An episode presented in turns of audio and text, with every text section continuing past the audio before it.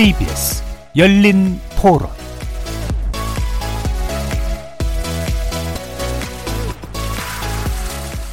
안녕하십니까. KBS 열린토론 정준희입니다.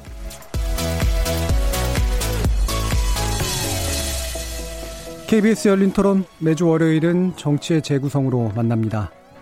한국 정부가 지소미아 종료 유예 결정을 내린 이후 관련 내용에 대해서 한국과 일본이 서로 다른 언급을 하면서 논란이 가중되고 있죠. 일본 언론은 당국자의 말을 인용해서 퍼펙트 게임이다, 양보 없이 완승했다고 보도했는데요. 이에 대해서 청와대는 정면으로 반박했습니다. 정의용 국가안보실장은 아베 총리 이름까지 거론하면서 실망스럽다라고 밝혔고요. 지소미아 종료 유예 결정은 우리 외교의 판정승리라고까지 평가했는데, 이런 당국자발 일본 언론 보도에 우리 정부가 항의하자 또 일본 정부가 사과했다고 또 청와대는 밝혔지만, 그에 대해서 다시 또 그런 일 없다는 일본 언론 보도가 나와 있고 청와대가 재반박을 하고 있는 복잡한 상황입니다. 외교적 신뢰 문제까지 건드리는 이런 격차, 어디서 생기고 있는 걸까? 꽉 막혀있는 한일 관계의 전환점을 마련하는 계기로 기대됐던 지소미아 종료 유예 결정 이후 우리는 어떤 길을 밟아가야 할지 정치의 재구성에서 짚어보겠습니다. 다른 한편 선거법 개정안의 국회 본회의 부의 시점이 이틀 앞으로 다가오면서 국회는 긴장감이 감돌고 있는데요. 단식 엿새째를 맞은 황교안 대표를 이해찬 대표가 찾아가기도 했습니다. 어떻게 협상의 물꼬를 타야 될지 이 부분도 정치의 재구성에서 짚어보겠습니다. KBS 열린 토론은 여러분들과 함께 만듭니다. 문자로 참여하실 분은 샵 9730으로 의견 남겨주십시오. 단문은 50원, 장문은 100원에 정보 이용료가 붙습니다. KBS 모바일 콩, 트위터 계정 KBS 오픈을 통해서도 무료로 참여하실 수 있습니다. 청취자 여러분이 KBS 열린 토론의 주인공입니다. 날카로운 의견과 뜨거운 참여 기다리겠습니다.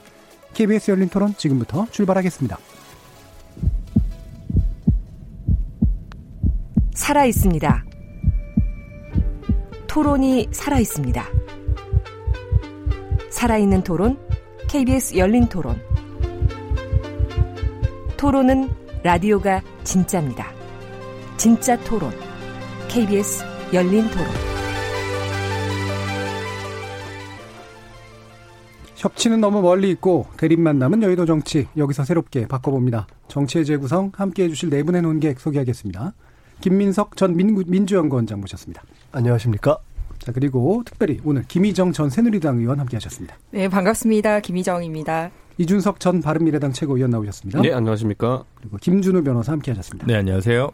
이렇게 네 분과 같이 진행하는 KBS 열린토론 월요일 코너 정치의 재구성은 영상으로도 생중계됩니다. 유튜브 들어가셔서 KBS 1라디오 또는 KBS 열린토론 검색하시면 지금 바로 저희들이 토론하는 모습 영상으로도 보실 수 있습니다. 구독 눌러주시고요. 의견도 많이 달아주십시오. 생방송 놓치신 분들을 위해 나중에 팟캐스트 준비되어 있고요. 매일 새벽 1시에 재방송도 됩니다. 자, 이렇게 함께할 방법까지 안내해드렸고 정치의 재구성 본격적으로 시작해보겠습니다. KBS 열린토론. 자, 논의를 시작하기 앞서서 오늘 뉴스의 주인공이 되신 분이 함께하셨는데요.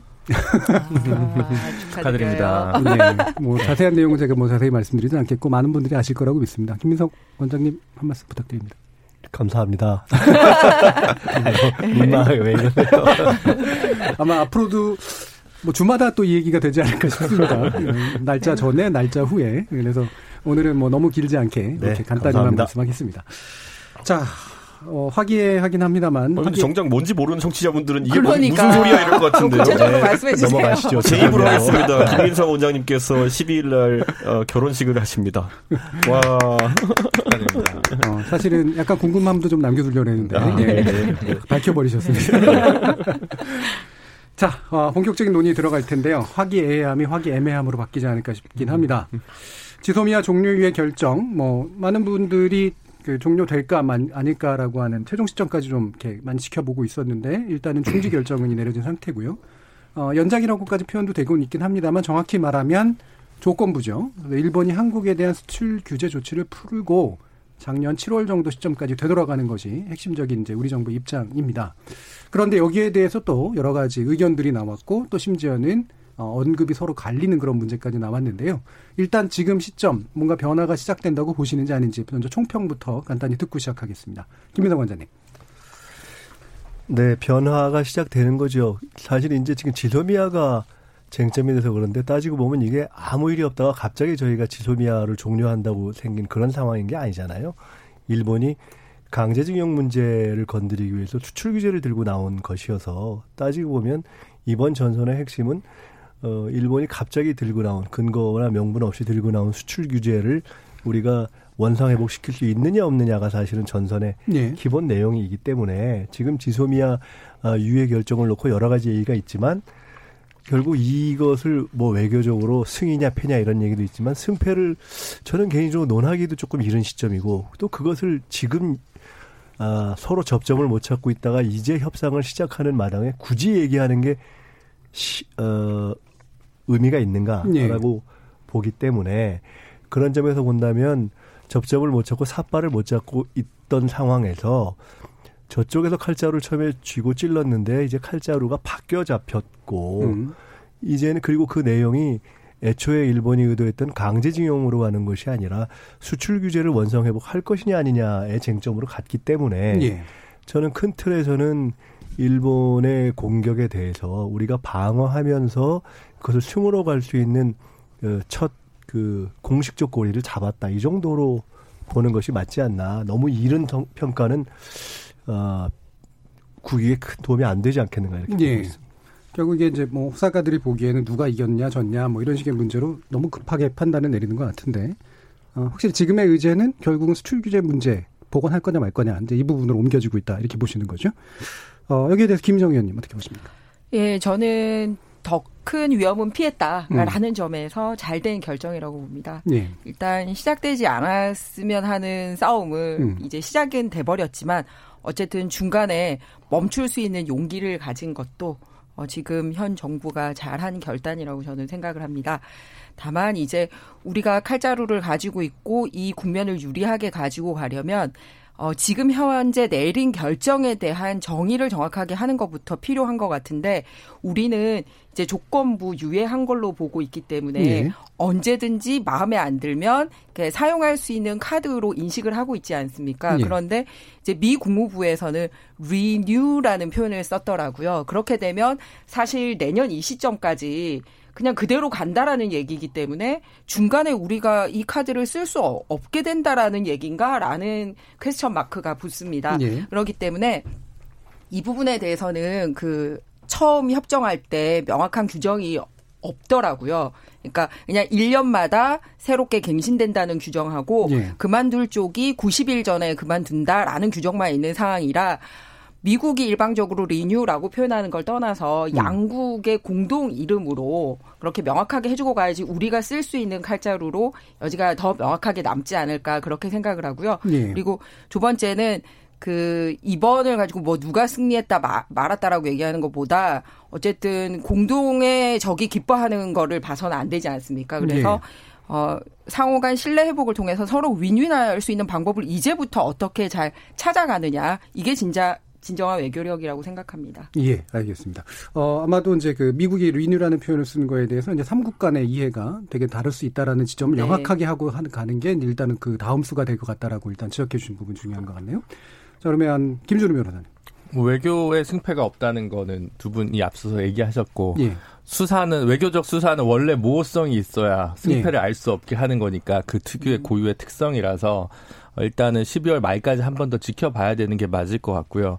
어쨌든 강제징용 문제로 촉발된 갈등을 그와 무관하다고 경제 규제는 그와 무관한 것이라고 북한과의 관계 때문이라고 일본은 외관적으로 주장을 했고 저희는 이와 무관하게 그렇다면 군사협정은 이제 연장될 수 없다라고 이제 했죠. 그러면 이게 정리가 되면 결국은 지소미아와 경제 규제가 같이 바터로 이제 사라지게 되면 다시 강제징용 문제와 관련된 배상 문제와 한일 관계를 어떻게 풀 것인가라는 더 어려운 난제가 있으니까 그 문제와 관련해서 좀 가급적 어떤 탁견, 컨센서스를 잘 만들어내는 게 우리 정부 그리고 국회의 좀 실력이 다시 한번 좀 판가름이 날 그리고 시험대에 오를 그럴 순간이 아닌가 싶습니다. 알겠습니다. 자 그러면 이준석 최고예요. 이번에 지소미아 파기 같은 경우에는 사실 처음에 그 NSC에서 결정되었다고 이제 알려졌고, 그 안에서 4대3으로 갈렸는데, 그 안에서 이제 오히려 주무부처인 강경화 외무부 장관이나 정경두 국방장관, 그리고 정의용 안보실장 정도는 유보적이거나 아니면 종료에 반대하는 입장이었고, 나머지 강경파라고 이제 언론에서 이름 붙이는 뭐 김유근 차장이라든지 김현종 이제 차장, 그리고 뭐 거기에 노영민 실장, 이런 분들이 강경파로 알려져서 이 판단을 주도했다고 알려져 있는데, 저는 그분들도 나름 어떤 판단의 근거가 있었을 것인데 결국 그 판단에 실패했다는 것은 책임을 좀 져야 되는 상황이 아닌가 이런 생각을 하게 되고, 특히 뭐 제가 이런 표현하기 싫지만은 이게 지소미아랑 말이 비슷해요. 근데 지로기마라고. 어쨌든 결국에는 이번 상황에서 결국 이게 강한 지렛대가 될 것이라는 잘못된 어떤 언급을 대통령에게 했던 인사들이 지금 아무도 책임을 지는 모습 안 보이고 있습니다. 지금 상황을 아무리 외교적으로 모호함이 존재하는 상태라 하더라도 저는 오히려 그 뒤에 정의용 실장이나 아니면 우리 쪽 인사들의 발언이 잘 이해 안 가는 것이, 저는 아까 김준우 변호사 말한 것처럼 모호성을 가졌기 때문에 보통 외교 결과에 대해 가지고는 뭐 양국에서 보통 자기들의 구미에 맞게 국내용으로 발표를 하는 경우가 더러 있습니다. 그런데 일본이 어떤 발표를 하고 우리도 어떤 발표를 하고 우리가 일본 측의 발표에 대해서 강하게 유감을 표명하면서 반박을 하고, 이런 경우는 또 참 보기 어려웠던 장면인데, 어느 정도 메시지가 불일치된지는 모르겠지만은 그런다고 해가지고 일본 측 입장을 바꾸지 않을 상황인 것 같은데 외교 갈등이 더 커졌고, 저는 이게 그 청와대 쪽에서 분명히 청와대도 외교 전문가가 있기 때문에 외교적 그 모호성을 해석하는 걸 모르지 않을 텐데, 예전에 러시아 같은 경우에도 영공 침범 사태가 일어났을 때 러시아 무관의 말을 듣고 러시아 정부가 공식 사과했다라고 이제 윤도한 수석이 발표했다가, 그거 바로 이제 러시아 국영통신사에서 이제 정정해가지고 또 거기에서 진실공방이 한번 있었던 적이 있고, 지소미아 파기에 미국도 양해했다고 했는데 그게 알고 봤더니 전혀 아닌 상황이었고, 저는 청와대의 아마추어리즘인지 아니면 실제로 국민을 약간 속이려는 의도가 있었던 것인지 저는 후자라 아주 심각한 상황이라 보는데, 어쨌든 이번에 한번 이 외교상의 난맥은 한번 짚고 넘어가야 된다 이렇게 생각합니다. 저는 아까 말했던 강경파 분들 이번에 물갈이 대상입니다. 자, 그럼 두 가지 문제가 지금 맨 마지막에서 다시 나왔는데요. 그거 한번 짚어보고 가죠. 일단은 실패라고 이 판단 실패라고 보시는 이유는 뭐예요? 저는 결국에는 우리가 지렛대로 삼겠다고 했던 가중에 지소미아라는 거는 솔직히 벼랑 끝 전술이라는 건 누구나 이해하고 있었습니다. 그러니까 뭐냐면 결국에는 한미일 삼각동맹에 대한 미국의 우려를 불러올 것이고, 그런 과정 속에서 그 벼랑 끝 전술에서 미국이 개입할 것이다. 결국엔 동맹을 유지시키기 위해서 우리 쪽을 도와줄 것이다라는 전제 하에서 결행할 수 있는 작전이었는데, 그 대전제 자체가 무너져버렸습니다. 미국은 벼랑 끝 전술로 이거를 들고 왔다는 것 자체에 대해 가지고 굉장히 부정적인 인상을 갖고 있었고, 그걸 올리는 순간부터 미국은 우리 쪽 입장을 들기는 아주 불리한 상황, 아주 어려운 상황이었다 이렇게 판단하는 것이고, 이거는 뭐 야권과 그리고 반대한 입장 측에서 꾸준히 지적했던 것인데, 매우 결과론적이라서 아쉽긴 하지만은 결국엔 우리 뜻대로 되지 않았고, 미국은 이 상황에서 중립도 아니고 다소 우리를 압박하는 모양새까지, 뭐 그게 방위비 분담금 협상도 같이 껴있어가지고 어느 정도 좀 오버랩 되는 부분이 있긴 합니다만은 기대했던 효과가 전혀 나지 않았습니다. 그래서 실패라고 보여야 되는 거죠. 이 부분에 대해서 김준우 교수. 저는 실패라고 그렇게 단정적으로 지구 인사책임론까지 얘기할 이준석 최고님의 과단성을 보니 선거가 가까워졌구나 이런 생각은 드는데, 그 말에 좀 동의하긴 어려운 것 같아요. 일단 미국 입장에서는 그 지소미아 문제가 연장이 안 되는 거에서 곤혹스러운 건 맞는데, 그래서 양국을 다 불러서 이렇게 개입을 하려고 했던 것 같고요. 지금은 조정 국면이고, 그래서 뭐 한쪽의 편을 들어줄 거라고 기대했던 사람도 있었을 것 같지 않고, 그리고 지금 미국과 일본과 한국의 뭐 누구의 편을 화끈하게 또 들어줬다고 평가하기도 어려운 상황이라고 생각하고요.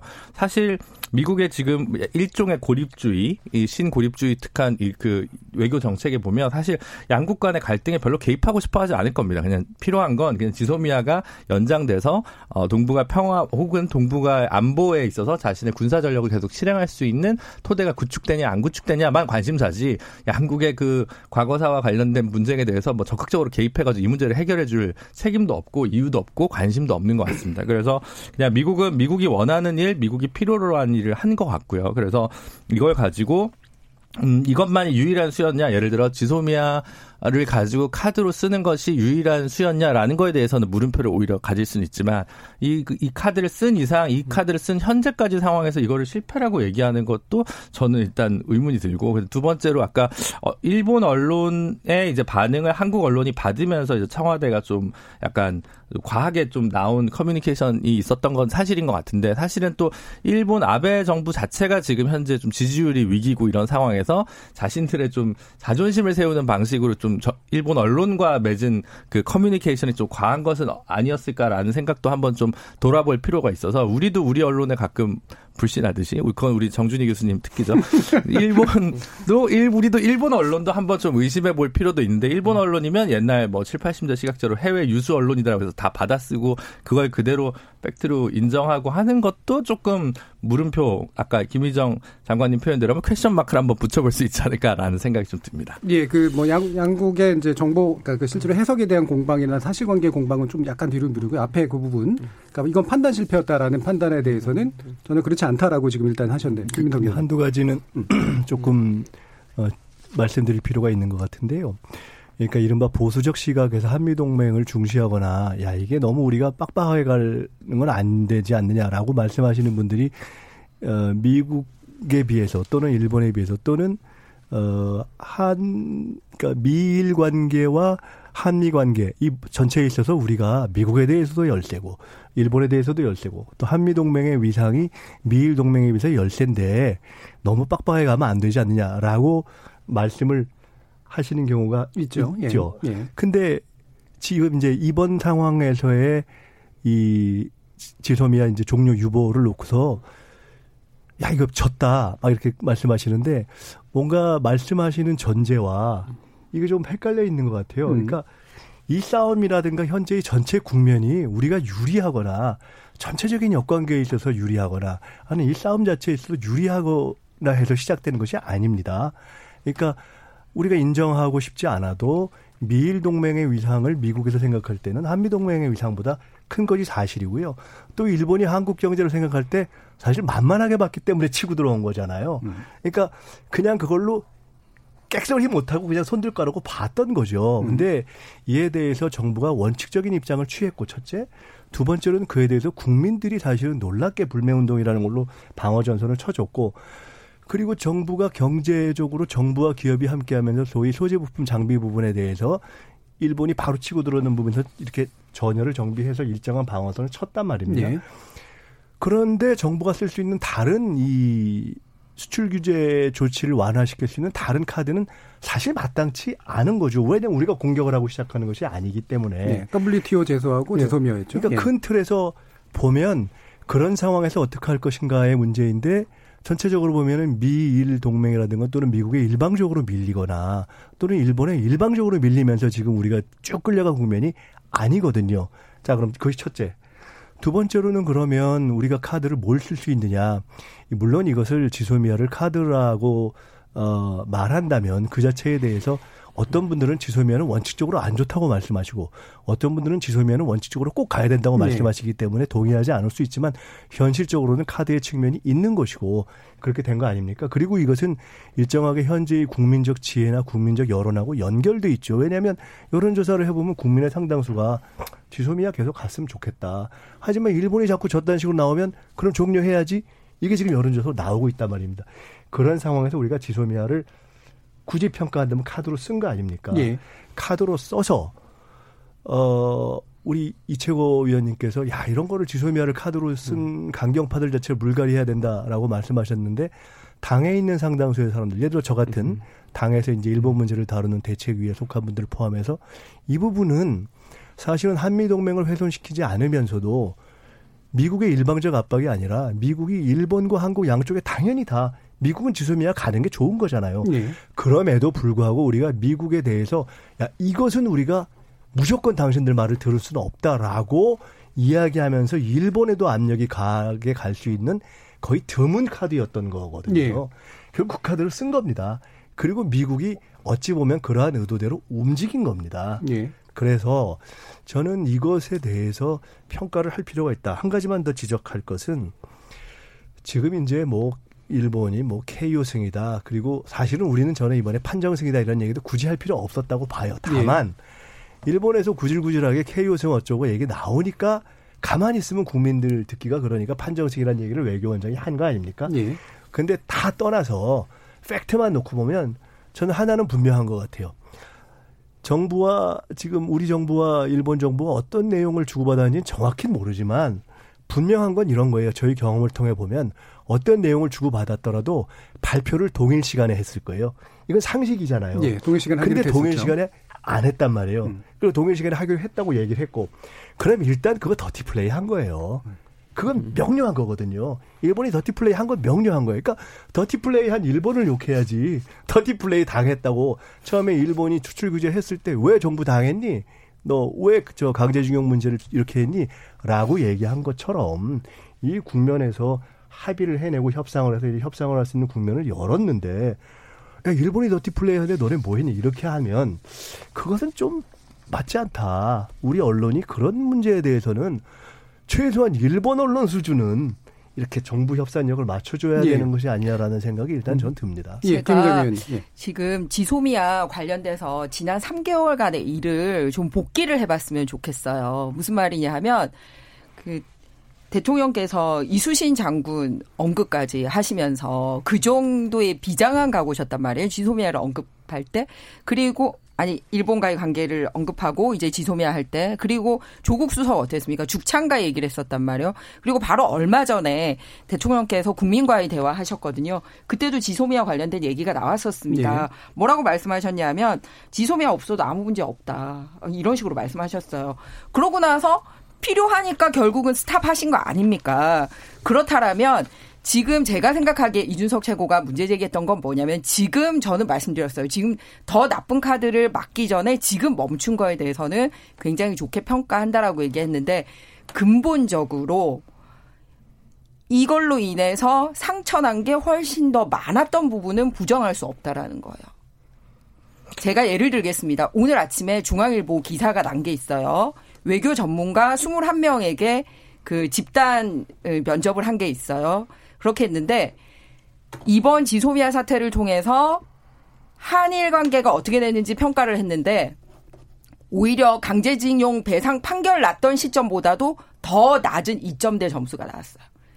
그리고 한미 관계에 대해서는 어떻게 평가하냐면 옛날에 그 장갑차에 정말 우리 꽃다운 학생들 정말 압사당했던 그때보다도 더 낮은 3점대로 평가를 하고 있어요. 전문가들이. 결국은 뭐냐면 이 3개월 동안에 정말 필요 없는 거라고 얘기를 해놓고선 결국은 이렇게 멈출 수도 있는 카드였다라는 거하고 정말 필요 없다라고 팽개치는 거하고 다르다라는 그런 거를 너무 단기간 내에 보여줬다라는 거. 그리고 두 번째는 우리가 생각하기에 훨씬 관계가 안 좋았다라고 생각했던 시점에 한미 관계나 한일 관계보다도 지금의 한일 관계나 한미 관계가 이 일련의 사태를 겪으면서 굉장히 더 나빠졌다고 전문가들이 판단하고 있다라는 점. 그래서 지금부터 과제는 단순하게 이 칼자루를 가지고 한일 관계를 복귀하는 것 이외에 한미 관계에 대해서 예전에 동맹같이 갈 수 있는 과제까지도 우리가 안고 가야 된다라는 숙제가 있어요. 그리고 또 하나 마지막으로 가장 중요한 거는 이 모든 갈등 과정 속에서 손해 하나도 없이 이득만 본 존재가 있다라는 거예요. 그게 누구냐? 우리 머리 위에 이고 있는 북한. 그리고 그들이 만들고 있는 핵. 그들만 논한 거예요. 우리가 이런 갈등 과정을 보여주면서. 그러기 때문에 근본적으로 지금 멈춘 건 잘았지만 결국 이 갈등 과정에서 누가 가장 득을 봤나. 이런 부분에 있어서는 결국 득을 본 쪽이 그쪽이라면 우리는 다 공통적으로 손해를 봤다라는 얘기밖에 안 되는 겁니다. 방금 말씀 주신 내용 가운데 그러니까 전문가 21명의 이야기는 사실은 어떻게 모으냐에 따라서 굉장히 평가가 달라지기 때문에 객관적인 건 증거는 아닌 것 같고요. 오늘 아침 중앙일보 기사를 제가 그대로 말씀을 드렸습니다. 그러니까 중앙일보 위상이 좀 많이 내려갔어요. 김희정 의원이 보시기에 손해본 또 우리가 상처를 입은 게 뭐냐라는 그 의견을 여쭙고 싶어요. 우리가 손해보고 상처받은 거? 방금 그러니까. 제가 말씀드렸잖아요. 이게 단순하게 한일 관계의 신뢰만 해친 게 아니라 한미에 있어서도 정말 굳건할 것 같았던 동맹관계가 언제든지 이렇게 흔들릴 수 있는 관계인 거구나. 그러면은 4강 외교에 있어서 우리의 친구가 되기 힘든, 예를 들어서 러시아나 중국이 아유. 결정적일 때 우리한테 도움이 되겠습니까? 지금 주중 주로 내사들이 힘들어하십니다. 전 장관님이 그러니까. 이렇게 발언하시면. 일본 관계도 마찬가지고. 그러면 결국은 우리가 어려울 때 그래도 마지막 친구 카드로 남겨줄 수 있는 미국마저 정말 이렇게 이 일본과의 관계 때문에 미국과의 관계까지 해치는 이런 현상을 눈으로 보고 사실은 뭐 사실관계에 대한 논의는 있습니다만 주한미군 철수에 대한 논란까지 갈 정도로 우리 국민들이 불안해한 거잖아요. 그리고 두 번째는 그런 과정에 있어서 방금 말씀드렸듯이 오늘 아침에도 버젓이 일본이 정말 9.19 군사합의까지 어겨가면서 뻥뻥 이러는 게 북한이. 예. 일본은 그래서 북한이에요. 예. 자, 이 부분에 대해서 관계가 공고하다면 저도 한미관계 위기인 것 같아요. 한미관계 예. 위기인 것 같은데 왜냐하면 동맹 국가가 갑자기 방위비 분담금을 5배를 늘리래요. 월세를 5번 늘리래요. 이건 동맹 국가가 할 짓이 아니죠. 정말 미국은 우리의 친구인가, 우리의 동맹인가 묻고 싶어요. 한미관계를 지금 파탄내는 주범은 트럼프 대통령이 위기로 몰아넣고 있다라고 얘기를 하는 게 맞겠죠. 안 그럼 5배씩 달라고 하면 안 됩니다. 제가 생각하는 동맹 국가는 그렇습니다. 그다음에 이제. 한미일 삼각동맹이 이제 미국 차원에서 굉장히 중요한데 우리 입장에서는 사실 한일 간에 이렇게 높은 군사협정을 맺는 부분에 대해서 사실은 한국의 보수도 굉장히 고민을 많이 했어요. 그래서 이명박 대통령 때도 이걸 체결을 안 했던 거거든요. 이 체결된 게 결국 박근혜 대통령 탄핵 시즌에 얼렁뚱땅 체결된 게 바로 지소미아입니다. 2016년 가을에요. 그러니까 무슨 얘기냐면 한미일 삼각동맹 몇십 년 동안 지소미아 없이 잘 살았어요. 그러니까 국민들 입장에서도 지소미아가 정말 지고지순하게 그렇게 필요한 걸까라는 근거 있는 의문을 가질 수 있는 거죠. 그러니까 지금 이번 사태에서 크게 흔들리지 않고 오히려 정부의 정책을 차분하게 국민들이 기다려주고 혹은 뭐 심지어는 뭐 저는 뭐 동참을 적극적으로 못하겠습니다만 어쨌든 불매운동까지 벌였던 그런 맥락들이 있었던 거라고 생각이 들어서 저는 이 관계가 그렇게 차라리 한미일 삼각동맹을 가장 흔든 건 끝까지 한일 수교를 거부했던 이승만 대통령이죠.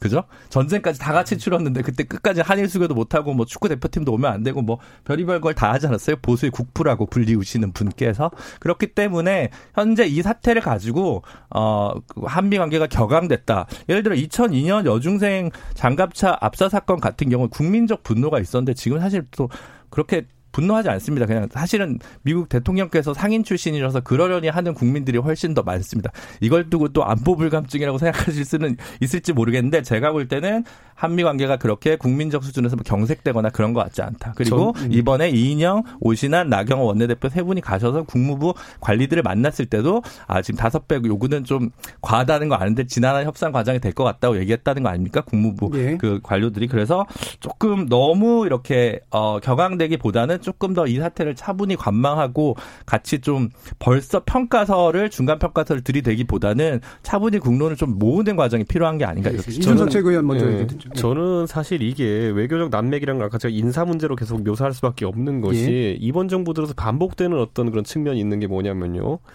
이번 정부 2017년으로 돌아가 보십시오. 그 대선을 앞두고 사드 갖고 엄청나게 논란이 있었어요. 그래서 민주당 쪽에서 그 당시에 하던 얘기들 기억나실 겁니다. 사드 뭐 이렇게 빨간 가발 집어쓰고 춤추고 막 노래 부르고 했었잖아요. 그러면서 전자파로 이거 맞으면 사람 죽는다부터 해서 5만 가지 선동을 다 했는데 당선되고 나니까 배치는 해야 될 것 같아요. 우리가 집권하니까. 뭐 상황을 보니까 해야 되는 게 맞는 것 같은데 민망하니까 임시 배치 결단을 내렸어요. 대통령께서. 그다음 지금 2년 반이 지났거든요. 아직까지 임시 배치라고 그냥 이름만 붙여놓고 있는 거지 우리 빼고 다른 나라는 영구 배치라 생각해요. 그러니까 국민들 대상으로 그 단어 하나 섞어가지고 굉장히 다른 뉘앙스 주로 노력하는 것 같은데 아까 리뉴에 대한 것도 그렇지만은 지소미아 협정에 대해서는 뭐 중단 연기 이런 게 없음에도 불구하고 그렇게 했다라고 이제 국민들한테 주장하면서 어떤 뭐 우리한테 좀 안 좋은 결과가 나온 게 아닌 것처럼 포장하려고 하는데 저는 그것 자체도 국민을 속이려고 기만하는 행위고 지금 우리가 처한 외교적 어려움이라는 것을 국민과 또는 야당과 허심탄회하게 공유하고 갈 때 그에 대한 다시 국민적 노력이 생길 수 있고 야당도 협조할 수 있는 것이지 지금은 모든 걸 아전인수직격으로 그냥 해석하고 있는 상황이기 때문에 예전에 그런 게 있어요. 그 한국전쟁 때 나라가 위기에 빠지면 어떤 일이 생기냐면요. 탱크가 밀고 내려와요, 북한에서. 그랬더니만 대통령이 신성모 국방장관한테 탱크 우리 못 막는데 어떡하지? 그랬더니만은 대통령님 걱정 없습니다. 내일이면 평양으로 북진하겠습니다. 이런 얘기를 해요, 국방장관이. 그러니까 그렇게 말하는 사람이 있으면은 그 정권은 이미 문제가 있는 건데, 저는 아까 제가 말했던 강경파 세 분, 그분들 세 분이 이번 지소미아 파기를 강하게 주장했다는 거는 그분들의 판단 착오였고 지금의 이 상황을 만든 겁니다. 저는 그렇기 때문에 우리 정부에서 사실 그런 거에 대한 인사 조치 없이는 앞으로 그런 어떤 그분들의 전횡을 막을 길이 없습니다. 예, 김민석 의원. 우선 주한미 간 미군 철수 문제에 대해서는 정부에서 명료하게 한미 간에 공식적으로 그 논의가 된 적이나 또는 문제 제기가 없었다고 얘기했기 때문에 예. 그 항상 한미 간에 어떤 쟁점이 있을 때는 야 이렇게 가면 주한미군 철수 얘기가 나올 거라는 국내와 또는 미국 쪽 조야에서의 이런저런 얘기가 있기 때문에 저는 뭐 그거에 대해서 너무 이렇게 신경 쓸 필요는 없다고 보고요. 아까 뭐 우리 김 변호사님이 방위비 말씀하셨지만 아니 미국이 주한미국은 그렇게 쉽게 철수 안 합니다. 그러니까 이익이라는 것이 다 국익이 존재하는 것인데 주한미군의 주둔과 관련한 미국의 국익이 그렇게 간단치 않습니다.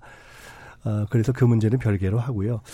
아까 이제 한미동맹의 중요성 말씀하시면서 우리가 아니 미국하고까지 관계가 이렇게 되면 되겠느냐라고 말씀하셨는데 맞죠. 맞는데 그러나 우리가 역사적이고 전체적으로 볼 필요는 있죠. 우리가 착각할 필요는 없어요. 왜냐하면 역사적으로 볼 때 어쨌든 우리가 식민지 100년 전에 들어갈 때 미국과 일본이 캐스터테프트 조약이라는 걸 통해서 사실은 한국을 식민지로 만드는데 합의를 했던 거 아닙니까? 그리고 2차 대전 이후에 샌프란시스코 조약이라는 것을 할 적에도 사실은 미국이 결국은 한국을 거기 협정에 들어가는 것에 뺐던 것이고 그것 때문에 한일 협정에서 우리가 지금 강제징용 문제에 논의가 되고 있는 근본 문제인 우리가 식민지의 불법성에 대해서 명료하게 하는 문제를 미국이 처음에 생각했다가 전체적인 분위기 돌아가고 소위 어떤 동북아 전략 속에서 일본을 살려야 되는 것 때문에 사실은 일본 손을 들어줬던 것이기 때문에 큰 틀에서 봐서 미국이 항상 국익이라는 건 상관없이 그야말로 선의만 가지고 그리고 특히나 관계가 복잡하게 현실적으로 존재할 때 일본은 전혀 생각 안 하고 한국만 또는 일본과 한국이 같이 있을 때 한국의 손을 주로 들어주는 쪽으로 작동해 온 것은 아닌 것이 사실이잖아요. 네. 그걸 우리가 알고 있지 않습니까? 다만 우리가 동북아에 있어서 또 북한과의 관계에 있어서 이 한반도의 안보에 있어서 굉장히 중요한 그런 의미에서 한미동맹을 저희가 부정하거나 무시하지 않지만 그러나 역사적으로 미국이 일본과의 관계까지 고려했을 때 그렇게 움직여왔다는 거를 우리가 눈을 감으면 우리가 바보죠. 그걸 알면서 현재를 대응해 가는 거잖아요. 그렇게 대응을 하는 데 있어서 이번에 지소미아 문제가 있었던 것이고 예. 그리고 지소미아 문제에 대해서 지소미아를 우리가 처음부터 우리가 파기하겠다고 했습니까? 아니지 않습니까? 그리고 지금 비판하는 분들이 그럼 정부가 빨리 지소미아 파기하라는 겁니까? 그것도 아니지 않습니까? 예. 우리가 지소미아가 절대적인 것은 아니다라는 것을 명료하면서 우리 국익을 지키는 데 있어서 일정하게 활용한 것이고 그러면서 수출 규제 문제를 일본이 처음에는 테이블에도 안 올리고 협의도 안 하려고 했잖아요. 이제 협상 테이블에 올라간 거 아닙니까?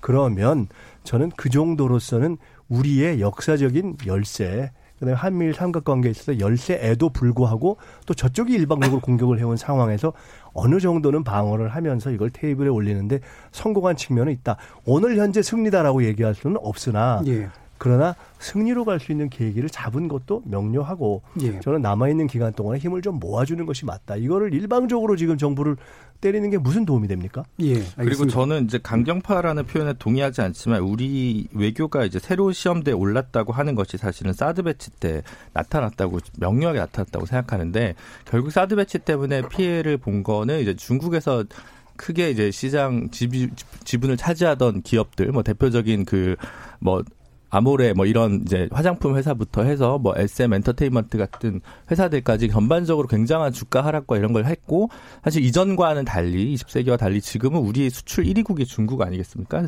그것 때문에 파생되는 여러 가지 문제가 있기 때문에 생기는 곤혹스러움이 있는 거고 그런 고민들 때문에 사실 박근혜 전 대통령 같은 경우도 그 전승절 열병식인가요? 그때 시진핑 옆에 서서 그 또 미국과 일본의 많은 우려를 샀던 거 아니겠습니까? 이제 그렇게 좀 새로운 패러다임과 시프트로 넘어가야 되는 되는 상황에서 어떻게 가야 될 것인가는 사실 제가 볼 때는 그게 한국당이냐 민주당 정부냐에 따라서 달라지는 게 아니라 우리 외교가 전반의 어떤 혁신과 이제 발전을 좀 필요로 하는 대목인 것 같고 그전까지 안이한 외교관으로는 더 이상 승부가 날 것 같지 않습니다. 알겠습니다. 이게 지금 자꾸 근본적인 문제랑 이제 자꾸 이승만까지도 넘어가는데 이런 얘기가 돼서. 말씀 중에 몇 가지 오해가 있을 만한 부분은 고쳤으면 하는 게 뭐냐면 지소미아 협정 얼렁뚱땅 맺어진 거라는 거에는 상당히 문제가 있는 발언입니다. 그때 어쨌든 여러 정국 운영에 있어서 당시 지도자들이 함께 결정을 해서 한 거고 더군다나 이번 정권 들어와서도 매년 계약을 소위 연장한 거는 현 정권이 한 건데 얼렁뚱땅 했다라면 그런 식으로 매년 연장을 하거나 이번에도 이렇게 다시 가면 안 된다는 얘기죠. 그리고 또 하나는 북한의 상황이 굉장히 많이 달라졌습니다.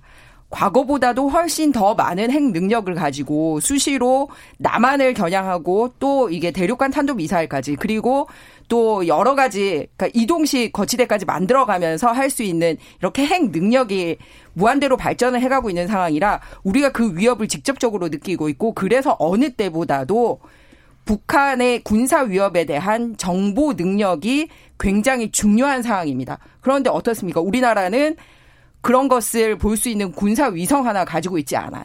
그리고 우리가 믿고 있는 미국은 상당히 많은 위성을 가지고 있지만 북한만 쳐다보고 있는 게 아니에요. 전 세계를 다 워칭을 하느라고. 그런데 그 부분은 일본하고 일본이 주는 거랑 우리가 주는 게 서로 교환 관계에 있기 때문에. 그러니까 제 얘기는 상호 이득 관계라는 거지. 그거를 놓고 얼렁뚱땅이라든지 마치 우리가 일본에게 일방적으로 이득을 주는 것처럼 얘기를 해서는 안 된다라는 알겠습니다. 말씀을 드리고 싶고요. 또는 저는 우리 김인성 선배님이 말씀하신 부분에 동감하는 부분은 뭐냐면 미국이 그렇게 과거에도 일본을 들었던 전력이 있기 때문에 항상 우리 편 들 거라는 생각을 해서는 안 되기 때문에 더더구나 정말 함께 할 수 있는 카드와 함께 해서는 안 되는 카드에 대해서 계산을 잘 해야지 그러지 않으면 이제 판단 미스가 생겨서 결국 우리가 손해볼 수 있다라는 말씀을 드리고 싶습니다. 네, 이건 안 써야 될 카드였다라고 보시는 것 같아요. 제가 짧게 한 말씀만 드릴게요. 자유한국당을 이제 특히 자유한국당을 비롯한 야권에서 이제 비판을 할 때 이 수출 규제 국면이 시작됐을 때 사실은 한번 복기를 해보면 그때 그 원인이 뭐냐 또 어떻게 대응했느냐 했어야 되느냐를 놓고 이 강제징용 판결 문제 이건 사실은 우리의 어떤 원칙적인 헌법적 가치가 걸려 있는 것인데 야 이걸 잘못 따라서 그런 것이 아니냐라는 얘기가 많았어요. 그리고 그렇게 됐을 때 지소미아 이 논란이 있을 때 초기에 야 지소미아 카드를 뽑지 말고 어떤 이유로든 하여간 얘기를 잘 해봐라 이런 얘기를 하면서 왔는데 사실 무슨 대안이 있었을까요?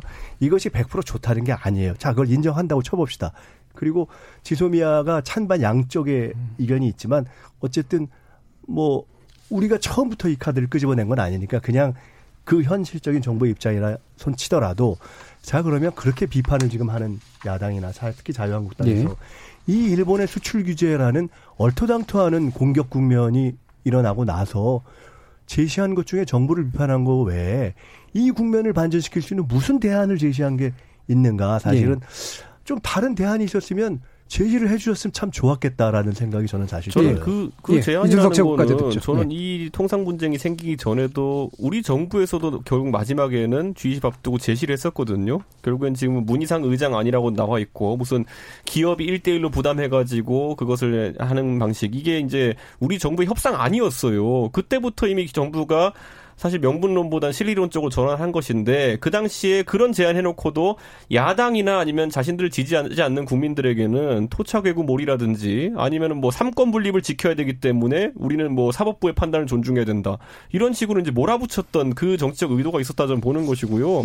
그때도 약간 소위 말하는 뭐 타협점을 찾기 위한 노력이 있었다면 지금과는 결과가 달랐을 것이다. 그래서 정부가 지금이라도 입장을 좀 전향적으로 바꿔야 된다 생각하고요. 저는 지금 김민석 원장님이나 김준일 변호사께 여쭤보고 싶은 게 그렇다면 지금 시점에서 정부가 다시 였다면 협상 국면에 앉아가지고 삼권 분립 얘기를 할까요? 아니면 1:1 뭐 기업 간에 이런 얘기를 또 하게 될까요? 저는 후자에 가까운 얘기를 할 가능성이 높다고 보는데 그러면 결론적으로 5개월 전에 야당이 옳았던 거죠. 그런데 그 당시에 그 얘기를 하면은 토착 외구 몰이를 했던 거니까 그 정치적 실패를 인정해야죠. 저는 만약 지금 또 뭐 국장급 협의 이런 거 하면서 가가지고 일본하고 앉았는데 우리 삼권 분립을 건드리지 마라 이런 소리 하면은 진짜 이거는 또 뭐 하자는 건지 모르는 상황인데 지금 그러지 않으면 안 되는 상황을 또 만들어놨어요. 하도 그전에 말을 많이 해가지고 뭐 1대1로 배상을 분담하자 이렇게 하면요. 토착이구라면서요. 그러니까 저는 어떻게 해야 될지 모르겠습니다. 이제 여러 가지 얘기가 묘하게 섞였는데 그때는 일본이 협상에 응하지 않을 때였고 지금은 일본이 협상에 응하는 방식이기 때문에 약간 판은 좀 다른 것 같고요. 그 부분에 대한 논의는. 우리 협상안이 뭔지 이제 물어보는 게 그 당시에는 그 안을 얘기하면 토착이 보였어요.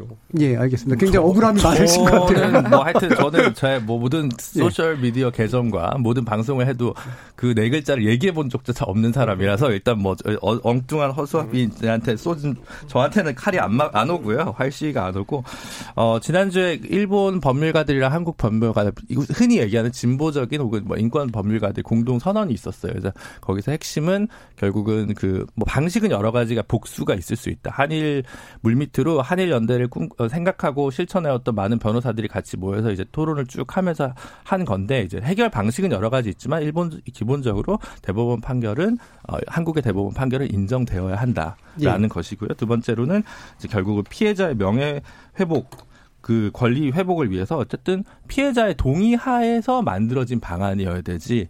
그것이 한국 정부와 일본 정부가 수긍할 수 있는 방안이 중심이 돼서는 안 된다. 예. 이 원칙을 명쾌히 해야 되고요. 정부가 지난주에 KBS 기자분들이 저한테 막 전화가 오더라고요. 막 한국 정부가 지금 뭐 하고 있는, 청와대가 뭐 하고 있는 것 같다. 이렇게 해서 제가 어떻게 아냐고 그러고 말았는데 만나고 있는 것 같습니다. 피해자분들의 이야기를 경청하고 있는 것 같고요. 그게 좀 뒤늦었다면 오히려 그런 비판을 달게 하는 것이 마땅하지 않을까 싶습니다. 알겠습니다. 이게 뭐 굉장히 근본적인 또 견해 차이도 있는 부분이라서 더 이제 자꾸 옛날로 거슬러 올라갈 것 같아요. 일단 여기서 좀 끊고요. 우리 청취자들 의견 또 한번 들어보죠. 예, 정의진 문자캐스터.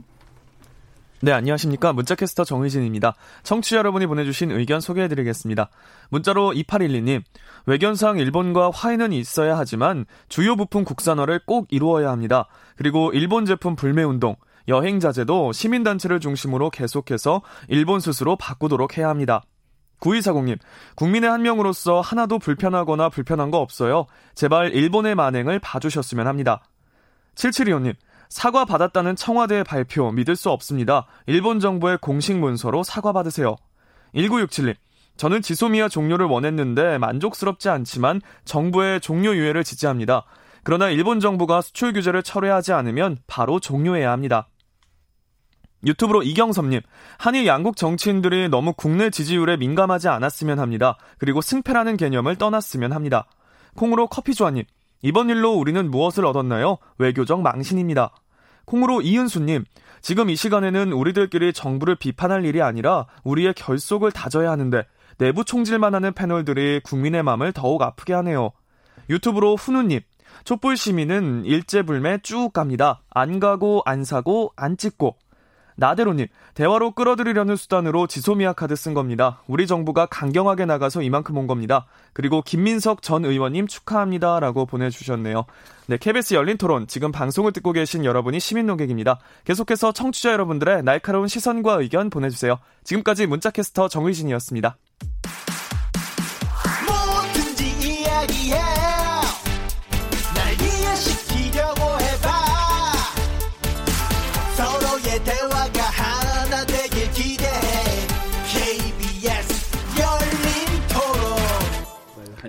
정치의 재구성, 김희정 전 의원, 김민석 전 민주연구원장, 김준우 변호사, 이준석 전 바른미래당 최고위원 이렇게 네 분과 함께하고 있습니다. 이 시간 영상으로도 생중계되고 있는데요. 모바일 콩, 보이는 라디오 앱을 통해서도 보실 수 있고요. 유튜브에서 KBS 열린토론 검색하시면 저희들 토론하는 모습 영상으로도 보실 수 있습니다.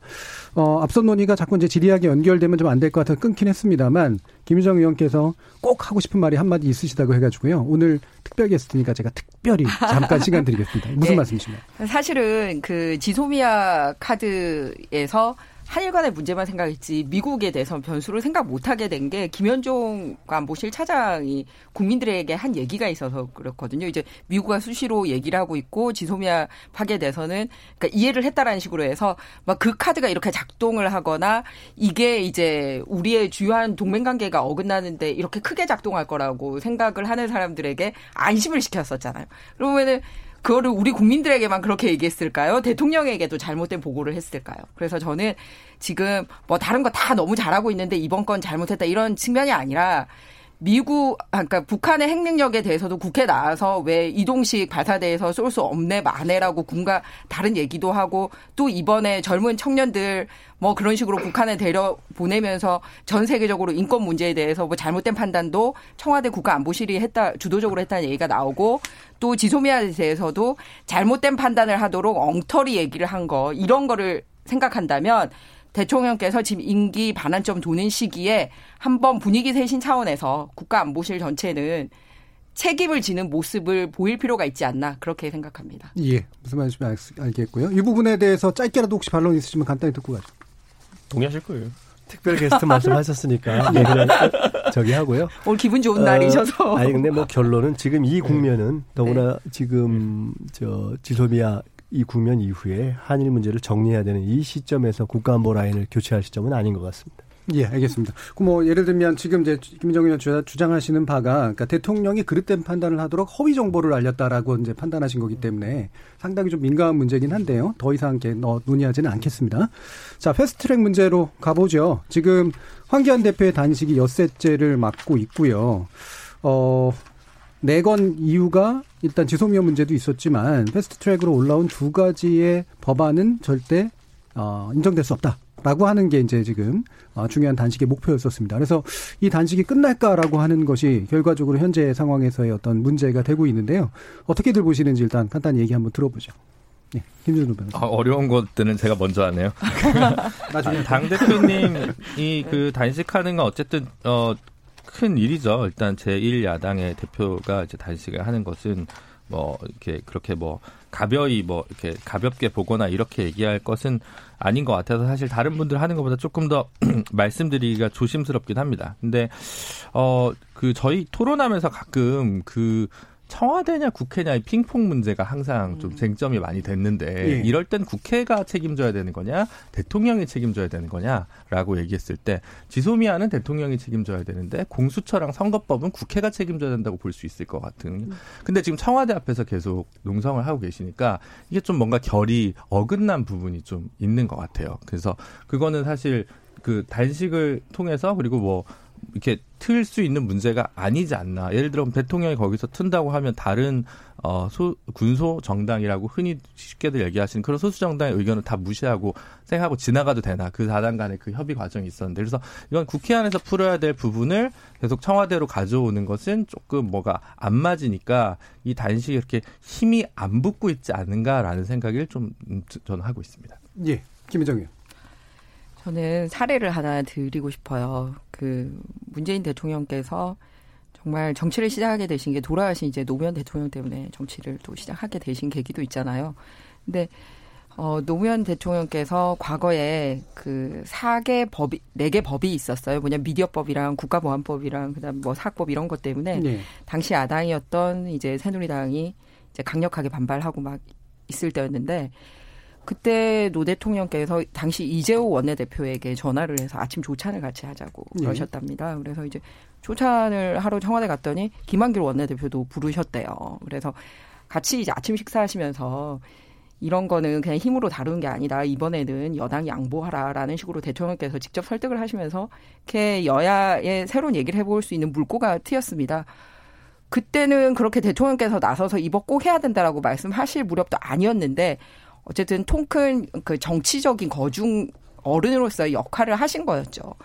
그런데 지금은 어떻습니까? 이런 예를 들어서 뭐 국가보안법이니 사학법이니 이런 종류의 법도 아니고 내년에 대통령과 함께 할 때 얼마만큼 견제가 되느냐, 소위 상권분립이 어떻게 돌아가느냐, 국회가 새로 구성될 수 있는 그 룰을 정하는 선거법의 문제입니다. 그거는 국회뿐만 아니라 사실 행정부 쪽 입장에서도 굉장히 관심이 큰 거고 공수처 문제는 국회의원들이 먼저 내건 게 아니라 현재 문재인 대통령께서 뭐 사법개혁을 말씀하시면서 여러 차례 언급을 하셨던 거라 대통령께서 다시 말씀을 바꾸시지 않으면 지금과 같은 사당에서 여당이 대통령의 뜻을 거스르면서 왜 새롭게 해보자라고 말할 것 같지 않아요. 현재 민주당이. 그렇다면 결국은 이 문제를 풀 수 있는 핵심 키맨은 누구냐. 결국은 대통령이시라는 거예요. 그런 의미에서 영수회담을 요청을 했고 그랬기 때문에 지금이라도 빨리 대통령께서 낼 수 있는 시간에 이렇게 큰 정치적인 틀을 바꾸는 두 가지 사안이기 때문에 영수회담을 하셔서 한번 그 야당의 제1야당의 목숨 건 투쟁에 귀를 기울여 주시는 게 좋지 않을까 그렇게 생각합니다. 그러니까 절대 받을 수 없다라고 하는 안에 대해서는 똑같이 생각하시는 건가요? 협상의 여지는 없다? 그러니까 그 협상 자체도 보세요. 막 운전하고 가면서 야 타고 가면서 얘기해. 그런데 목적지는 똑같아. 일단 타고 가면서 얘기하는 거하고 멈춰놓고 자 우리가 어디로 갈지 한번 얘기한 다음에 같이 차 타고 가. 이거하고는 굉장히 다르거든요. 그런데 지금 이제 한국당 같은 경우는 자꾸 저쪽에서 일단 패스트트랙에 타. 그리고 패스트트랙 가면서 얘기해. 이러니까 그게 과연 제대로 얘기가 될까. 그리고 우리가 이 같은 차를 타고 가고 있는 방향이 맞은가. 그런 생각이 드는 거예요. 그러니까 길을 잃거나 차를 탄 사람 안에 목적지가 다를 경우에는 그러니까 일단 멈춰서서. 그러니까 일단 멈추는 게 최선이다라고 그렇죠. 보시는 거잖아요. 그래서 일단은 예. 멈추는 게 필요한데 멈추지 않고 야타 이렇게 하면 어디로 그러니까 갈 줄 알고 멈추기 답니까? 전에는 협상이 아니라는 게 있을 수 없다. 이런 입장이신 거죠. 현재 패스트트랙 날짜 정해놓고 하는데 그걸 탈 수 있는 사람이 누가 있겠습니까? 김민석 의원. 우리 김 의원님께서 옛날 얘기하시니까 저도 갑자기 옛날 생각이 나는데 네. 그거보다 더 옛날 얘기. 그러니까 학생 때 말이죠. 전두환 정권 때 감옥에 있었던 적이 있는데 그때는 툭 하면 단식을 했어요. 학생들이. 근데 저는 단식하는 게 너무 싫더라고. 왜냐면 그때 제 생각에 일단 배가 고프고. 감옥에서요. 그래서 새로 이렇게 학생운동하다가 친구들이 들어올 때마다 단식을 하자는 거예요. 그럼 있던 사람은 자꾸 한 4월 굶다 또 하고 4월 굶다 또 하고 이래야 되니까 엄청 배고파요. 그래서 제가 그때부터 야 단식은 죽을 게 아니면 하지 말자. 저는 그때부터 그런 입장이에요. 단식은 가급적 안 했으면 좋겠는데 이게 지금 우리 황교안 대표께서 사실은 밥을 굶고 계시기 때문에 이게 배도 고프시겠고 여러 가지 힘드실 것 같아서 제가 그에 대해서 뭐라고 이렇게 참 어쨌든 본인이 여러 가지 어려운 힘든 결정을 해서 가는 것에 대해서 별로 폄훼하고 싶은 생각은 없습니다. 그러나 그다지 합리적으로 보이지는 않아요. 그리고 지금 결국은 똑같은 거잖아요. 단식이라는 걸 달리 표현하면 현재 패스트트랙이라는 게 그냥 하는 게 아니라 말의 표현이 패스트트랙이지 국민적으로도 오래 논의를 했고 그에 참여했던 국회 내에 다른 정당과 국회의원들이 많은 숫자가 논의를 하다가 자유한국당이 안도 안 내놓고 안 하겠다고 하고 또 심지어 상당 정도 연동형 비례대표제에서도 얘기를 꺼내고 같이 논의해보겠다고 했다가 갑자기 뒤집으니까 여기까지 온 거잖아요. 근데 본질은 협상안을 내놓지 않았던 그런 본질에 똑같이 지금 돼가지고 단식이라는 게 우리가 얘기하는 거 아니면 안 돼 이렇게 딱 막아버리면 사실은 아니죠. 그거는. 그렇기 때문에 저는 그게 힘들어 보이고 안타까운 건 사실이지만 그렇다고 해서 그렇게 그냥 단식이라든가 이런 카드를 쓴다고 해서 무조건 그걸 다 들어줘요? 그러면 지금까지 논의한 거라든가 다른 어떤 민주적인 논의는 어떻게 돼요? 그렇기 때문에 저는 일단 접근 방법을 좀 달리 했으면 좋겠다 하는 말씀을 먼저 드리고 싶어요. 알겠습니다. 저는 사실 이제 황교안 대표의 최근에 이제 자꾸 이제 좌우 돌출하는 행동들이 이제 좌충우돌하는 방법이 있는 것처럼 보이는. 약간 이상했습니다. 저도 말했고 좌충우돌하는 모습이 보이는 이유는 간단한 것이 황교안 대표는 정치적으로 이제 신인이라고 계속 지칭받고 있는 사실 그러니까 실적이 정치 영역에서는 다소 없는 그런 정치인이기 때문에 지금의 그 권위와 권능이라는 것은 대선 주자 1, 2위 하는 것에서 나오는 것입니다. 예, 그렇죠. 그게 보수 진영에서 이제 수익권을 달리고 있기 때문에 나오는 것인데 사실 그 부분이 최근에 박찬주 대장 영입이나 이런 것 때문에 많이 흔들렸죠. 그렇죠. 그래서 여론조사 수치상으로도 크게 하락한 모습들을 보였고요.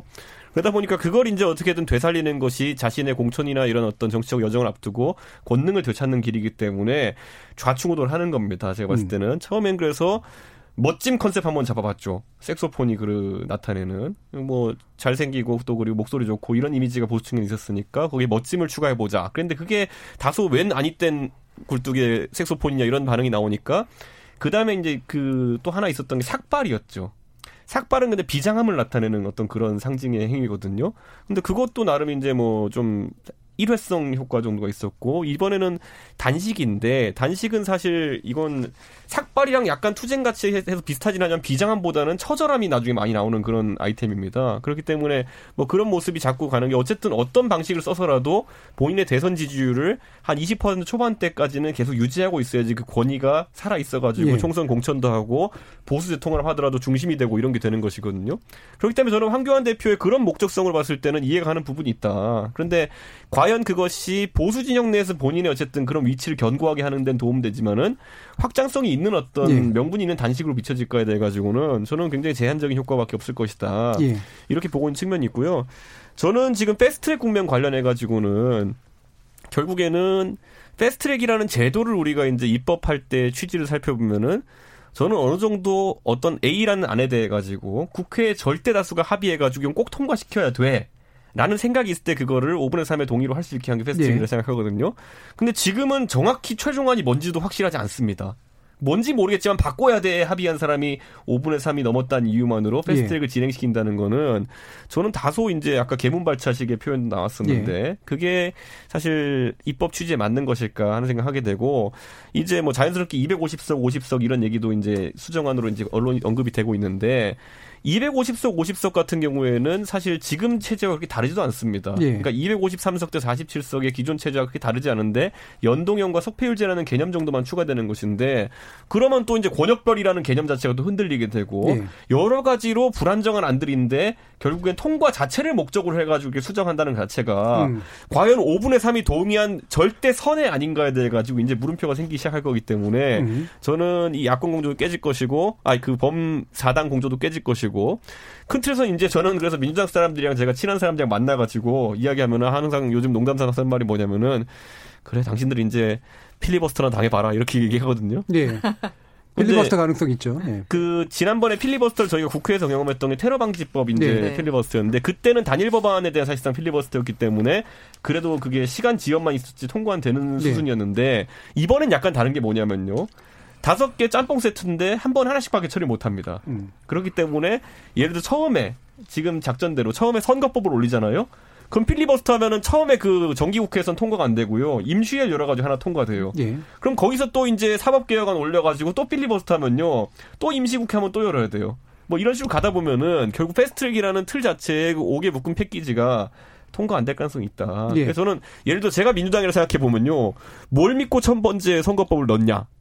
뭐 이런 상황이 될 겁니다. 왜냐하면 그렇게 국회를 4번, 5번 열어야 되는 상황이 사실 현실적인 않기 때문에. 그래서 전 요즘 민주당 사람들 만나면 밥 먹다가 뭐 술 한잔 하다가 그냥 필리버스터나 당해라 뭐 이렇게 하는데 예, 예. 이게 뭐 절차적 정당성을 주장하다 보니까 필리버스터도 법정 그렇죠. 예.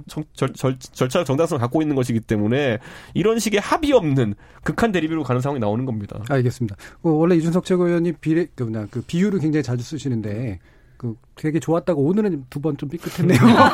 좌충우돌을 어떻게 이렇게 해야 내가 좌우충충 의미는 잘 전달됐으니까 그 안입된 굴뚝도 살짝 안 맞았어요. 생뚱 맞다 정도가 맞는 거예요. 예 맞습니다. 아이고 좀 당이 떨어지고 있는 거니까. 예 김민석. 네 저 김재리 변호사님. 네. 예. 이 부분 나오면 또 할 얘기가 많습니다. 네. 근데 저는 아까 김희정 의원님 장관님께서 얘기하신 그 잠깐 멈추고 얘기해 볼 시간이 되게 많이 흘렀는데 멈추질 않은 거예요. 계속 나를 멈춰줘라고 민주당은 사실 끊임없이 시그널을 보내셨는데 한국당에서는 그거를 안응하신 부분이 있어요. 사실은 다 알다시피 작년부터 이 논의가 진척이 안 될 거는 한국당 내부 사장이 한국당의 당론을 만들 수 없었기 때문이라는 거 하나와 그리고 어차피 선거제도 개혁 안 될 거야라는 오랜 관성 어린 사고 이 두 가지가 엮이면서 적극적으로 당론을 아무도 조직하지 않았다는 거죠. 그럼 당론 아무도 조직하지 않고 그냥 현행 선거제도 그대로 해 정도에다가 조금 더 붙이는 정도의 얘기만 했어도 될 텐데 괜히 세게 나온다고 270석의 지역구와 비례의석 전면 폐지라는 위헌적 발상이 담긴 걸 당론인지 아닌지도 그 당 의원님들께서 전부 이야기가 다르신데 그걸 꺼내다 보니까 더 퇴로가 없게 된 상황인 거거든요. 실제로. 그러다 보니까 공수처는 뭐 좌파 검찰 만드는 거기 때문에 안 돼. 그리고 뭐 둘 다 안 되는 거예요. 예전에는 사학법이랑 예를 들어 법학전문대학원 설치를 예를 들어 옛날 얘기를 하셨는데 17대 국회 때 그렇게 이제 바터라는 게 있었습니다. 근데 둘 다 바터가 안 돼라고 원내대표 교섭단체 연설에서 나경원 대표님이 얘기하셨고 이인영 원내대표가 미국 갔다 와서 한 얘기는 전혀 협상의 여지가 없더라라는 얘기를 했거든요. 그러니까 뭔가 틈을 줘야 되는데 일단 무조건 멈추기만 하라라고 얘기하면 그거는 본인이 멈추고 싶어도 이미 날짜가 흘러가도록 4월 30일부터 세팅이 된 상황에서 그건 좀 약간 무모한 그리고 무리한 요구가 아닌가라고 해서 예. 저는 한국당에서 정말 적극적으로 입장을 뭔가를 좀 냈으면 좋겠어요. 뭐가 되고 뭐가 안 되는지에 관련해가지고 근데 둘 다 안 된다고 하니까 이게 교착 상태로 가지 않나 싶고요. 저는 뭐 선거제도 개혁을 참고로 김현종 장관님께 아시면 저는 열렬하게 누구보다도 민주당은 이것조차 하지 않으려면 때려쳐라라고 하는 입장이기 때문에 사실은 뭐 타협 뭐 이렇게 하는 것보다는 어쨌든 패스트트랙을 진행한 4당, 5당 정도의 세력이 합의할 수 있는 수정안이 있고 그래서 12월 중에 통과되리라고 봅니다. 예, 저는 그래서 마지막으로 김 변호사님 말씀에 저 동의하는 게 한국당이 지금까지도 수정안이나 아니면 자신들의 안을 내리지 않았으면은 포기하시고 차라리 패스트트랙에 참여하는 정당들이 그 안에서 이제 최종안을 내시라. 그래서 최소한 이제 표결까지 한 열흘 이상의 수기 기간은 가지고 국민적 여론 형성도 한 다음에 거기에 대한 표결이 있어야지 뒷말이 없지. 지금은 아직까지도 225석을 할지 250석을 할지 240석을 할지 또 제가 국민들 정말 죄송합니다. 뭐 오늘 저희 그 어르신께서는 갑자기 360석으로 확장하자고 이런 얘기도 하시고. 예. 여기서 손학규 대표 말씀하시는 거죠. 어르신은. 예, 그 어르신 뭐 그거 어디서 합의된 안도 아니고 누구랑 상의하지도 않으실 텐데 그런 게 자꾸 이제 막판에 나오니까 국민들이 혼란스러운 거죠. 예, 알겠습니다. 일단은 정리하고 잠깐 쟁점 정리하고 가겠습니다. 지금 이제 논의들이 몇 가지가 있는데 결국에는 패스트트랙 과정으로 계속 갈 수밖에 없는 측면하고 그다음에 이준석 최고위원 같은 경우는 이게 지금 필리버스터에 나중에 걸려서 외로 문제가 될 수 있고 따라서 아니라도 확실하게 그들끼리 정리하도록 만들어서 그거 가지고 수기하는 게 낫겠다라고 보시는 입장인 거고 김장 전 의원께서 일단 멈춰라. 이게 이제 더 이상 협상은 정치자는 안 된다 이런 입장이세요. 그러니까 이게 상당한 차이인데 지금 방금 들어온 소식인데 홍준표 전 대표가 황교안 대표를 만났는데 물론 이제 홍준표 전 대표가 얼마나 영향력이 있으신 분인지 잘 모르겠습니다만 공수처나 검경수사권 조정 법안은 내주고 선거법은 민주당과 협의해 통과시키면서 대신 연동형 비례대표제를 없애는 방식으로 하는 게 옳다라고 제안했다고 해요. 이 부분에 대해서 어떻게 보시나요, 김 장관? 그러니까 지금 한국당이 나는 컨셉을 정확하게 말씀을 드릴게요. 뭐냐면 국회의원 수는 더 늘려선 안 된다. 지금하고 똑같거나 줄여야 된다라는 거예요. 그리고 두 번째는 국민들이 직접 뽑는 지역구를 더 확대해야지 자신들이 직접 뽑지 않은 비례대표로 확대하는 거에 대해서 반대가 있어요. 그런데 이제 멈춰라라고 얘기하는 부분은 뭐냐면 이게 국회의원 수를 확대할 가능성이 있거나 그리고 비례대표가 존재를 해야 되고 그 늘어나는 거를 연동형 비례대표제라는 것만 놓고 그 안에서 몇 석을 나눌지에 대해서만 의견이 있으면 이 트랙에 올라타 이런 상황이라면 못 올라탄다라는 거죠. 왜냐하면 근본적으로 의원수 늘리고 비례대표 늘리는 거를 반대를 하고 있는데 이거를 몇 대 몇 하는지 하고 있는 논의에 끼어들 수가 없는 거거든요. 그래서 의원수 확대는 지금 쟁점이 못 되고 있지 않나요? 저는 쟁점이 됐으면 좋겠는데. 근데 자 보세요. 그런데 지금 민주당 빼고 나머지 민주당과 뜻을 함께하려고 하는 나머지 당은 당 대표들이 공식화하고 있지 않습니까? 그런 거를. 그리고 또 하나. 선거법은 선거법을 논의를 해야지. 그리고 다른 당들하고 민주당이 그러면은 민주당은 선거법만 놓고 보면 별로 이득 보는 것 같지 않은데 하는 이유는 또 공수처 법안 때문에 패키지로 묶어서 가려고 하는 거지 않습니까? 그러니까 결국은 그냥 사탕 발라가지고 끼워 팔게 하려고 하는 거잖아요. 선거법은 선거법대로 논의를 하고 그거는 사법개혁은 사법개혁대로 해야지 끼워 팔게 하는 식으로 해서 은근슬쩍 국민들의 의사를 반영할 수 있는 국회의원 수나 비례대표 제도를 그런 식으로 바꾸려고 한다? 그러면 그걸 누가 받아들이겠습니까? 또 하나는 이 연동형 비례대표제를 하면 결국은 누구 힘이 빠지냐 하면 야당이 분산되게 돼 있어요. 여당은 강력한 야당이 없으면 없을수록 이득을 보는 거예요. 결국은 지금 현재 패스트트랙에 올라타 있는 법안을 하면은 결국은 일야당은 무조건 힘이 빠지게 돼 있어요. 그게 한국당이 되든 누가 되든. 그러면은 여당 입장에서는 힘 빠진 제1야당이 있는 거는 자기들 마음대로 하기 좋죠. 그런 관점에서 봐야 된다. 그러니까 국민들하고 의사를 같이 하고 한국당이 있는 부분은 뭐냐면 1번 국회의원 수는 늘릴 수 없다. 2번 더 많은 사람을 직접 뽑기를 원한다. 그리고 세 번째는 어쨌든 현 정부를 견제할 수 있는 강력한 야당을 원하는 거지 야당을 이렇게 막 여러 개 훑어놓고 이런 식으로 해서 여당이 끌고 가는 거를 원하지 않는다. 이게 지금 한국당의 입장입니다. 네. 예, 우선 아까 이제 이준석 최고위원께서 필리버스터 뭐 계속 연달아 하는 거 뭐 이런 거 릴레이 같은 가능성까지 말씀하셨는데 뭐 하려면 할 수 있겠죠. 근데 우리가 뭐 그런 극단적인 상황까지 꼭 생각하면서 해야 되나요? 그리고 그렇게 안 되는 게 좋은 거잖아요. 그리고 두 번째로는 이제 그 패스트트랙을 합의했던 진영 내부에서도 뭐 숫자나 이런 게 합의 안 됐다 이러셨는데 합의를 한 거죠. 합의를 한 안이 하나 있는 거죠. 다만 예. 그것은 명분과 원칙을 주로 한 안이고 이게 실제로 선거가 줄어드는 것까지 갔을 때 과연 통과가 될 것인가 하는 회의론이 있는 것일 예. 뿐이지 그 내부에서의 숫자와 별개로 존재하는 합의는 연동형 비례대표제라는 제도의 도입이 있는 거죠. 그러니까 그 합의가 존재하는 거예요. 네. 그다음에 세 번째로 지금 우리 김희정 의원님이 말씀해 주셨는데 이걸 꼭 단순하게 어쨌든 사람마다 보는 시각이 다른 거잖아요. 근데 여야의 관점에서 보는 것이 아니라 연동형 비례대표제의 도입을 말씀하시는 분들은 이것은 여야의 문제가 아니라 우리 사회 전체를 놓고 봐서 어떻게 소수자라든가 각 부문 네, 또는 어떤 정치의 다양성을 제도화할 것인가라는 각도에서 접근한 거기 때문에 현재 시점에서의 나름 강력한 제1야당으로서의 자유한국당의 입장만 갖고 볼 일은 아닌 거죠. 아니, 민주당이 평생 집권하라는, 물론 저희는 그러면 좋아요. 근데 꼭 그런 법은 아니잖아요. 그런 여러 가지를 보면서 저희가 생각을 하는 것이어서 이거는 또 민주당뿐만이 아니라 다른 정당에 속한 분들로서 또 이것을 지지하는 분들의 생각이 꼭 그런 여야 관계만 보고 하는 것은 아니다라는 말씀 드리고 싶고요. 이제 그럼에도 불구하고 제1야당 대표가 어쨌든 단식을 하고 있는 상황이 아름답고 꼭 좋은 건 아니잖아요. 그렇기 때문에 기왕이면 특히나 그중에서도 선거법 게임의 룰과 관련된 거는 기왕이면 합의를 해서 하면 좋겠다는 생각이 있어서 저희가 최대한도로 그거를 합의를 해보려고 하고 있는 거고요. 그러나 끝까지 원칙에 있어서 가령 원칙적으로 토론을 못하겠다. 그다음에 내 마음에 안 들면 그냥 이건 단식, 즉 문을 닫아버린다. 이렇게 얘기를 하면 결국은 그런 상황에서 문제를 해결하기 위한 제도로 만들어진 패스트트랙으로 갈 수밖에 없고 그렇게 하기 위한 현재 패스트트랙을 1차 합의했던 진영 내부의 합의는 저는 숫자의 일정한 조정은 될 거라고 봅니다. 예, 알겠습니다. 자, 그럼 마지막으로 이제 몇 분 안 남았기 때문에 이건 꼭 들어보고 싶어서 이건 이준석 최고한테 여쭤봐야 될 것 같은데요. 지금 변혁이 결국에는 이제 올해 안에 창당 목표를 밝혔잖아요. 어떻게 되고 있습니까? 저희는 원래 창당 준비를 계속 하고 있었고요. 그래서 이제 12월 8일날 이제 발기인 대회를 이제 하려고 하는데 그 뒤에 이제 뭐 순차적으로 지역당 이제 창당하고 하면은 이제 12월 말쯤에는 창당이 완료되지 않을까 이런 생각을 하게 돼 있고요.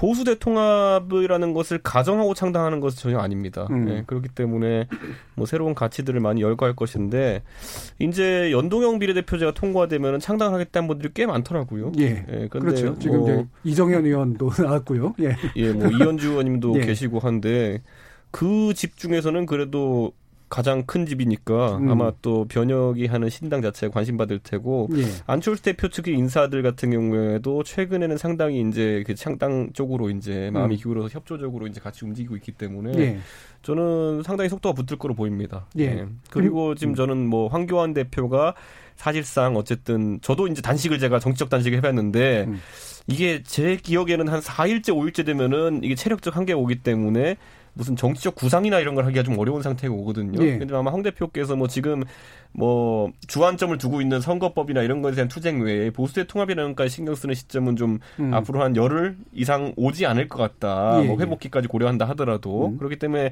한동안 보수의 통합론 좀 수면 아래 가라앉지 않을까 하는 생각하게 됩니다. 예, 이 부분 김인정 의원 또 간단히 코멘트해 주시죠. 일단 지금 현재 선거법이 확정이 되지 않았기 때문에 보수 통합이 주춤한 건 사실인 것 같습니다. 왜냐하면 계산법이 달라지니까 그런 거고요. 근데 중요한 거는 현 정권이 이제 가지고 있는 가치와 이제 보수 쪽에서 지키고자 하고 있는 가치에 있어서 여러 가지 정책에서 좀 차이가 나는 것 같아요. 경제 문제, 안보 문제, 뭐 외교 문제 이런 데 있어서 그렇기 때문에 더 큰 가치를 위해서 각자의 욕심을 조금씩 내려야 되지 않나라는 게 이제 지지하시는 분들의 마음이기 때문에 선거법 여부와 상관없이 가치를 가지고 통합해야 되는 게 원래 보수가 지켜야 될 부분이지 않은가라고 생각하고 또 저는 이 지금 창당 준비하고 계시다는 분들 입장에서도 좀 이해가 되는 게 뭐냐면 한쪽은 당이 있는데 당이 없는 데서 이렇게 하면 사실은 보수 통합이라기보다는 뭐 이렇게 개별 입당이라든지 뭐 이런 식으로 모양새가 되면 그건 또 원하지 않지 않습니까? 그러니까 그런 명수와 상관없이 가치에 대한 토론을 하기 위해서 본인들의 당을 가지는 부분이 저는 그렇게 나쁘지 않은 모양이라고 생각을 하고 또 예. 그렇게 된다고 해서 이게 이야기 고리가 끊어지는 게 아니라 오히려 그렇게 됨으로써 더 새롭게 얘기를 할 수 있는 출발점이 되지 않을까 그렇게 생각합니다. 알겠습니다. 예.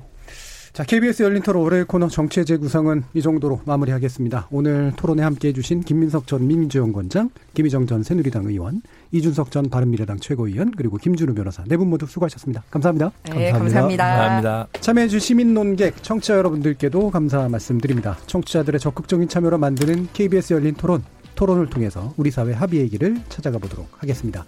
저는 내일 저녁 7시 20분에 다시 찾아뵙겠습니다. 지금까지 KBS 열린토론 정준이었습니다.